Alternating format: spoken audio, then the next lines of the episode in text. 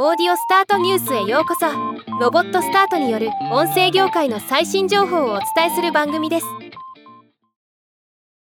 スタンド FM が AI 音声サービス AI ボイススピーカーにおいて28カ国語に拡充した翻訳読み上げ機能の提供を開始したことを発表しました。今回はこのニュースを紹介します。翻訳読み上げ機能は入力された日本語テキストを外国語に翻訳し AI 音声で読み上げさせる機能。今回のアップデートで英語中国語簡体字のみから合計28カ国語に対応したというもの。また YouTuber 向けにあなたの声の AI を無料で作りますキャンペーンも開催中です。YouTuber 自身の声を無料で AI 化でき月額2万8000円のビジネスプランを無償で利用できる特典もついてくるとのこと。応募条件はチャンネル登録者数2万以上など条件がありますが興味のある方はチェックしてみてください。ではまた。